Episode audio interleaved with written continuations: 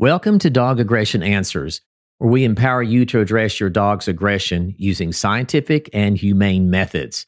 My name is Scott Sheaffer, and it's my mission to help you understand your dog's aggression and what you can do about it. You'll learn why your dog is acting aggressively, ways to prevent aggression, and treatment concepts you can implement. In today's episode, I'm going to answer the following question What are the two things I must always do if I have a dog that is aggressive to people outside of my family. And by aggression, of course, I mean things like barking, growling, biting, lunging up on people, those kinds of things. But aggression doesn't have to be all the way to biting.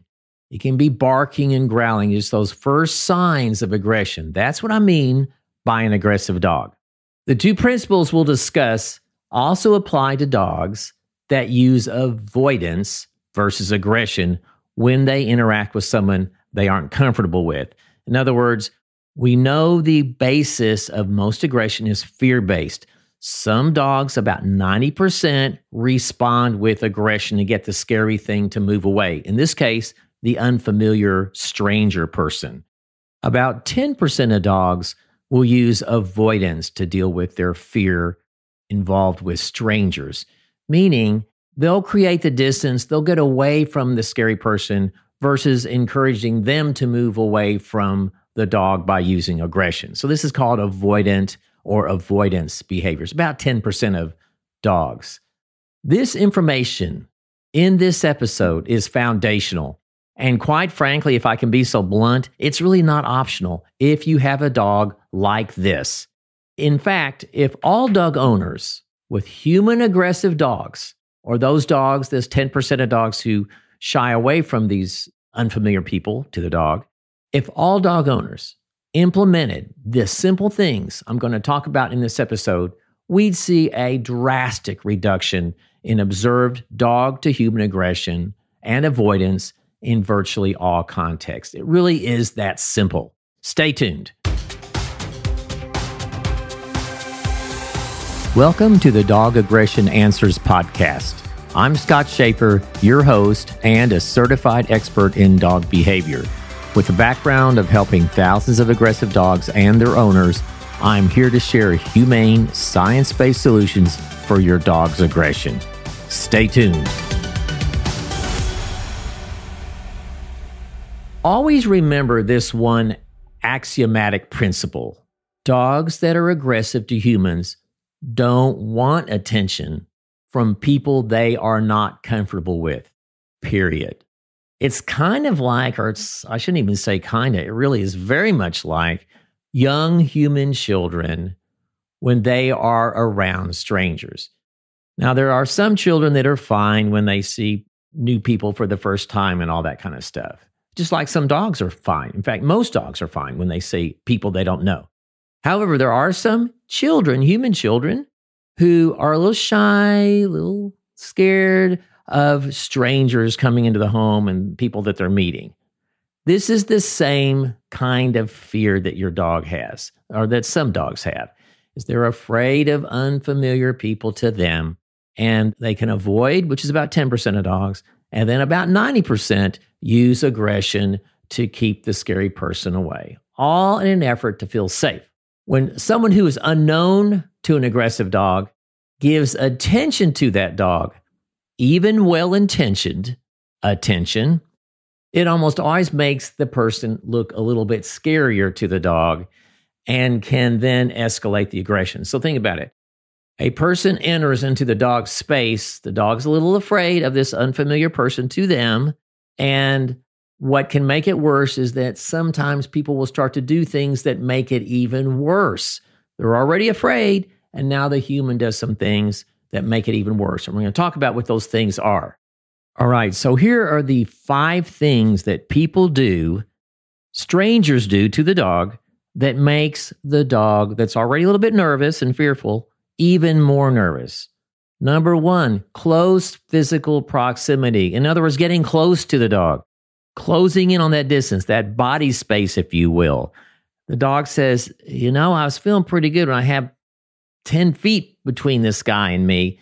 Now the person is closing in on me. Now it's standing right next to me, and I don't feel so safe and I feel scared. The next one, and this surprises some people, is eye contact. If you are around a fearful dog, do not look in its eyes. That is scary to the dog. That is a sign to the dog that you're being a little bit confrontational, even though you're not, but that's how the dog sees it. And that's what dogs do to each other when they're about ready to escalate to a fight. Don't make eye contact with the dog. It looks scary to them when you do that. Number three, physical contact. In other words, touching of any kind. If a dog is scared of you, if you walk over to it and touch it, you're not helping your case. In two ways, really. You close that distance, which is not good. Now you're touching the dog. So this dog is already scared of you or scared of this stranger human. Not going to make him feel any better when you move over to the dog. Next one is speaking. Now, I don't mean speaking to another human in the room. I'm talking about speaking to the dog. If you are addressing the dog, speaking to the dog, talking, it can be a little scary because you're giving the dog attention. And remember our axiomatic rule dogs don't want that attention. Now, the problem with speaking to a dog, you know, like calling their name or good boy or whatever you say, is you're almost always looking at the dog when you're doing that too. So it's kind of a double whammy. You're looking and talking to the dog. And the dog knows you are, and it's not making them feel any safer around this individual. All right, let's look at the fifth one, the final one movement by the human. Now, this one's a bit tricky. So, we have a dog. Let's set the scenario again. We have a dog that's afraid of some stranger, whether it's you or someone else coming into the home or out on the street for that matter, and the dog's a little bit nervous. Well, when you move, if you're the kind of person, or if this stranger is the kind of person that moves a lot, that kind of looks scary. It's one thing to be standing next to a fearful dog, calm and relaxed. It's another if you start waving your hands and so forth. Many times, just in general gesturing while you talk, don't have to be any kind of flamboyant kind of movement. It can be just gesturing that normally where you talk. And that can make the individual look scarier. Here's another component of this that makes this a little bit more tricky is it's important at the same time not to be standing there stiff. If you're stiff, that looks scary to a dog too for lots of reasons. That's what dogs do.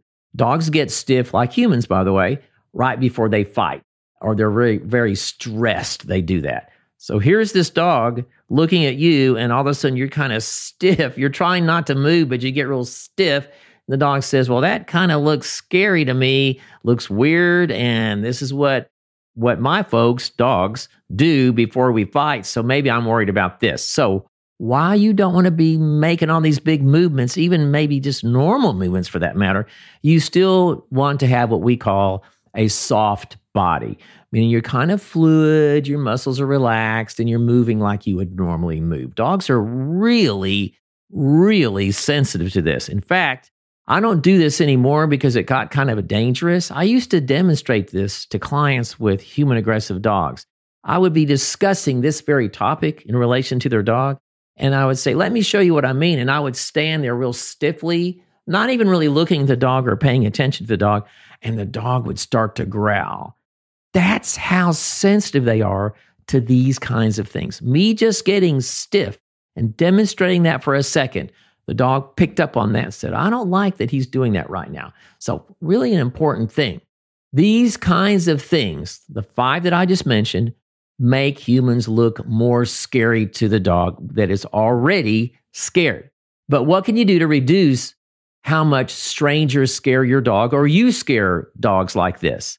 And hopefully reduce the dog's aggression or avoidance of people. I'm going to share with you two things to always do when your dog is around anyone other than people they are completely comfortable with. And of course, these would be the same things you would do if you're around a dog like this. These have to be done 24 7 and must be done everywhere. So if you have a dog like this, you want to enforce these two things all the time and everywhere, and especially inside your home. See my episode on territorial aggression or territorial fear aggression for more information. So, this is a different kind of an aggression that has a territorial component.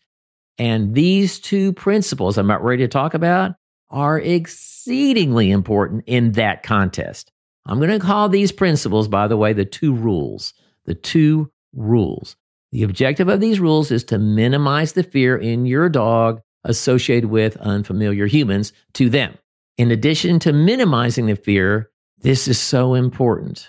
Over time, these exercises may also help to start the process of counter conditioning your dog to begin to accept and even possibly enjoy common human behaviors in some people outside of your family. What am I saying here? It's a way of desensitizing and making a new association with strangers. And this can only be done over time with lots of these good positive exposures. And let me say this this is not a cure or fix or even any kind of significant behavior modification, but it is a start. It will certainly help. Before I list these two principles, I want to remind you that I have a large library of free short dog behavior articles on a broad range of canine behavioral topics that are searchable on my website. And did I mention they were free? Go to usadogbehavior.com and select the articles tab to view these free articles. Okay, now on to rule one.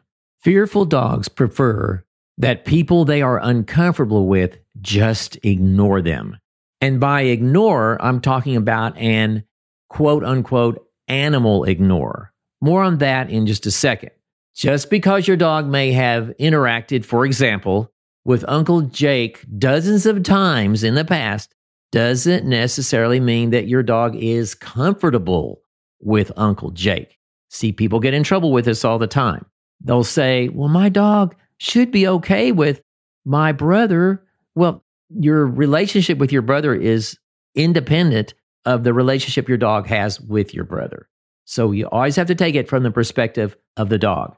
It is up to your dog to determine who they are comfortable with. And when we ask people to ignore our animals, our scared dog, especially when they come in the house, but even outside the house, we do that by not looking at them, by not touching them, and not talking to them. Okay, those three things. We're going to talk about a fourth one in just a second. By not looking at them, not touching them, not talking to them. Can continue to talk to the people in the room. In fact, that's that's good because it tells the dog that everything is kind of normal. When adults walk into a room with a fearful dog and they suddenly stop talking, that's what we call a behavioral cue. It kind of makes the dog a little more nervous. So I would even encourage you to keep talking to the people, not to the dog, though. And by the way, when you're asking guests or strangers that you're running into out in public, you can't say things like, please just ignore my dog, because ignore is too subjective of a term. I'd like you and would recommend that you specifically say something more like, hey, I'm working on my dog's fear with people that uh, he or she doesn't know. Can you help me out here just while we're together? Can you not look, touch, or talk to my dog while we are together today? And by not looking, touching, or talking to dogs that are fearful of unfamiliar people, by asking the person not to do that, Humans, as we have stated, look less scary to the dogs, thus reducing their fear, thus reducing the need for aggression. I want to put a note in here, by the way, that's really critical. And I see this all the time, and it's not the owner's fault, it's not the dog's fault. If you have a dog that is really, really cute, that's just like a French bulldog, it's just adorable, and the whole world wants to come over and see your dog, pet your dog, and hold your dog. This is a problem if you have one of these dogs that is fearful of humans because that dog doesn't know why the person is approaching. So we have an extra problem in that your dog is a human magnet. You have what I call leash candy. Everybody wants to come and get some. Got to be extra careful. I have a dog like this it's a big dog. I have a great, uh, pure white, Great Pyrenees. And I'm telling you, he's a human magnet. Everybody wants to come over and be with this dog. Now, His name is Luke. Good news, Luke is real bomb proof. We've really worked a lot on that. People can really do things around him that normally I would really be nervous, but he's really bomb proof. We've really worked with him on that because of his role in my business. But man, if he wasn't good with people, that could be a real problem. So if you have one of these dogs, be extra cautious and be extra firm about this kind of stuff. Just to remind you, dogs that are fearful of unfamiliar humans, to them, simply do not want human attention from anyone except for the limited number of people they are comfortable with. Let's talk about that the limited number of people they are comfortable with. This may surprise you because I've done a lot of research on this, both externally and from my own thousands of clients that I've worked with, because I always ask this question 100% of the time. And this is especially true with territorial aggression.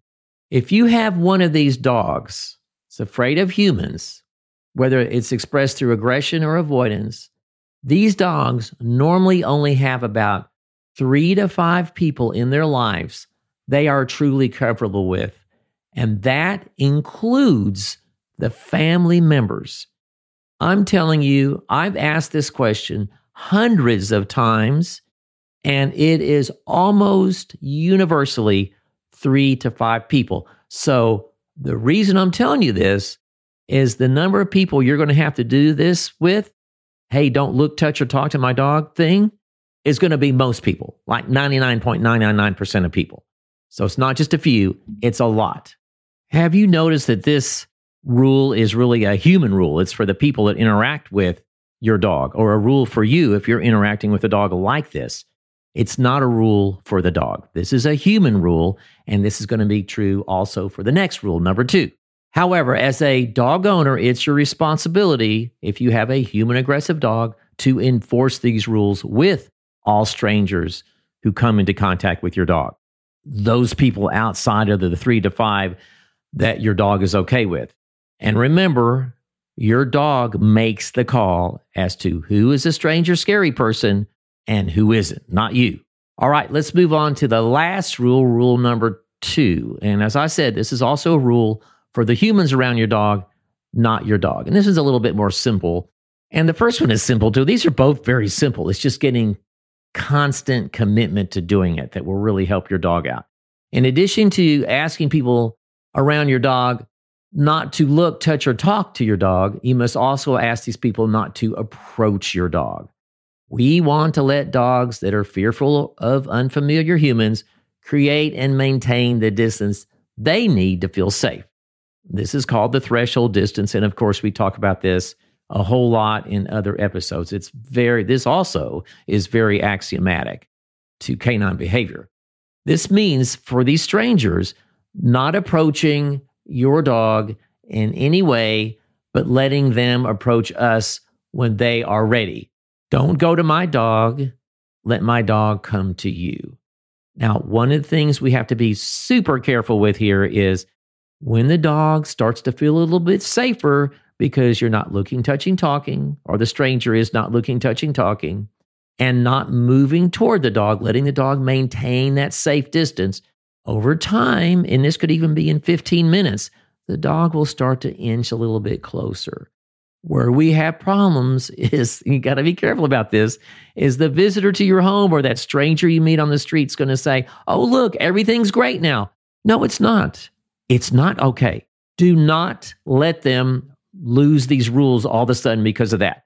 All that's happening is the dog is saying, I'm feeling not as scared and I'm going to let my defenses down a little bit. If the person were to look, touch, talk, and move toward the dog at this point, things are going to go backwards real quickly, maybe even see some aggression. Because the reason the dog, and this is important, the reason the dog is moving toward this person a little bit, is decreasing that distance a little bit, is because there's a contract. And the contract says, hey, you're not looking, touching, talking to me. You don't look too scary. You're not moving toward me. I'm going to come towards you a little bit. But if you violate that contract with the dog, or if the stranger violates that contract with the dog, then all bets are off and bad things could happen. The most, oh, this, this drives me nuts when I'm about ready to talk about.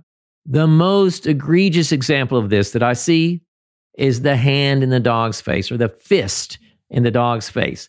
Somewhere and who knows when, somebody came up with this idea that you make a fist and stuff it in the dog's face. Okay. Bad, bad, bad. That violates really probably the don't, don't look rule because you're looking at the dog to do this. You're almost touching the dog. Okay. And you're definitely violating the distance thing. Just because it's not your body coming up to the dog's face doesn't mean that it's okay. Your hand, a fist coming into the dog's face, looks very scary. Do not do this. And if you see someone doing it to your dog, make sure they don't. Couldn't be worse advice. I have no idea where this came from. And if you want to really experience what I'm talking about, to really internalize this knowledge, have someone take their fist. I want you to sit in a chair and have someone, even someone you know, make a fist and walk over to you and put it right a couple inches from your face. And I want you to see how that feels. Doesn't feel good. And think about it. You know the person that's doing this. You know they're not going to hurt you. And you're much bigger, most likely, than your dog is. Don't do this. Just have them stand there. Do not look, touch, talk. Don't approach. Hands by the side. All right, let's wrap this up and come up with action items here. If your dog is showing any signs of human aggression or avoidance of unfamiliar people or strangers because they're fearful, then you are to instruct people that they are not to look, touch, or talk to your dog for the entire time they are with them. Not just initially, the entire time. And a question I get all the time is when can they start to touch, look, and talk to my dog? And my answer is when the dog tells them that they can, when the dog becomes so comfortable with this person that that might be appropriate. And secondly, they are not to approach your dog, including the infamous extended fist to the dog's face thing we just talked about. And when you're talking to the people, here's a little human relations thought here. And when you're talking to people, just ask them politely, like the example I gave earlier. And I found that 99% of people are more than happy to comply with your request. It's, I guess it's all in the asking. Before we close, I want to remind you that I also have some free and some premium dog behavior videos on my website. Just go to usadogbehavior.com and select the videos tab to view them. Thanks for listening today. Now, go start managing those humans properly when they are around your aggressive or avoidant dog. Thanks for tuning in today. If you enjoyed the episode, subscribe on your favorite podcast platform and leave a review if this information is helpful. I always appreciate your insights, so visit dogaggressionanswers.com if you'd like to leave me a message. Before we wrap up, this podcast offers educational insights, but for serious dog aggression issues, always consult directly with a certified dog behavior consultant. See you next time and stay tuned.